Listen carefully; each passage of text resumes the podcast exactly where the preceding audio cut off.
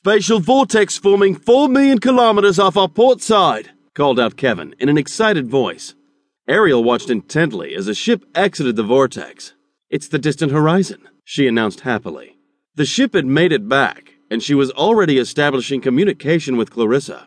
More vortexes forming, warned Kevin, his eyes growing wide with fear at the implications.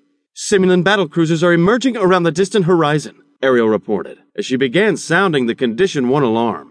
Power up all weapons, ordered Commander Malin, as Jeremy came bursting into the command center. All task group ships prepare to go to the distant horizon's aid. Status, barked Jeremy, seeing the single green icon surrounded by over a dozen red blips. It's the distant horizon, reported Ariel, grimly. A short time after they emerged from hyperspace, 14 Simulin ships showed up. They emerged in a globe around the exploration dreadnought. Jeremy took a deep breath and then sat down in his command chair. Activating his fleet wide minicom, he spoke to the ships of the task group. All ships prepare to do a short hyper jump to the distant horizon's location. Ariel will be transmitting the jump coordinates momentarily. Jeremy looked over at Ariel with an intense look in his eyes.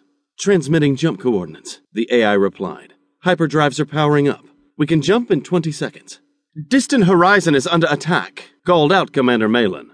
On one of the main view screens, energy beams became visible, targeting an object in the center of the Simulin formation.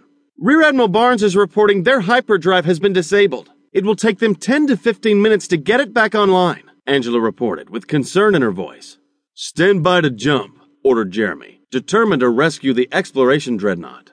The distant horizon shuddered as two Simulin antimatter missiles hit the energy screen, severely jarring the ship. The screen seemed to waver, and then the flickering vanished as the screen returned to full power.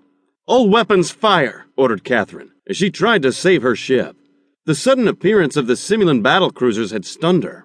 Beltram reports 10 to 12 minutes until the hyperdrive is functional, Colonel Leon reported.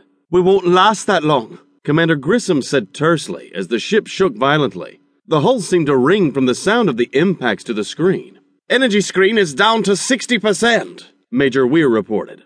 Every weapon the exploration dreadnought had was firing non-stop at the encircling Simulin battle cruisers. On the primary view screen, particle beam fire slammed into the main part of a Simulin warship, setting off massive explosions and hurling glowing debris into space. How did they follow us? demanded Catherine. Our sensors should have picked them up. Unknown, replied Clarissa. She wasn't in command of the ship, but she was doing everything in her power to ensure all the ship's weapons were on target. Task Group is going to jump in, reported Captain Travers from Communications. We're to join their formation. Sublight drive? asked Catherine, looking over at the helm station. Still functional, answered Lieutenant Stiles. Vortex is forming, called out Captain Reynolds.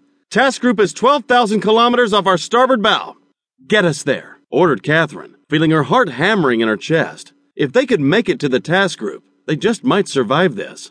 All weapons target Simulin battle cruiser at X axis 17 degrees, Y axis 40 degrees, ordered Major Weir.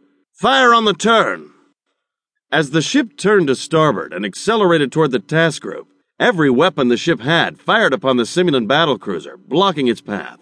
Power beams, particle beams, energy beams, and Devastator 3 missiles pummeled the ship, breaking its shield down. Moments later, two Devastator 3 missiles detonated against the Simulin hull, turning the vessel into a glowing cloud of gas. Target destroyed, reported Captain Reynolds. We're going to make it, said Colonel Leon, as she watched the ship's tactical display. We're being bracketed by the remaining Simulins, warned Captain Reynolds. On the tactical display, the remaining Simulin ships were rapidly closing the range on the distant horizon.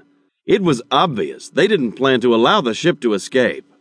The distant horizon took a massive hit to her bow, losing most of her heavy weapons. Warning alarms sounded, and more red lights appeared on the damage control console. Energy beam strike to our bow, reported Commander Grissom grimly. We've lost our particle beam cannons and two of our primary power beams. We have numerous compartments on the forward section open to space, and there are several fires out of control in adjoining compartments, reported the damage control officer. I'm initiating the fire suppression systems in those areas. Major Weir fired a broadside at the nearest Simulin vessel with the ship's secondary hull weapons.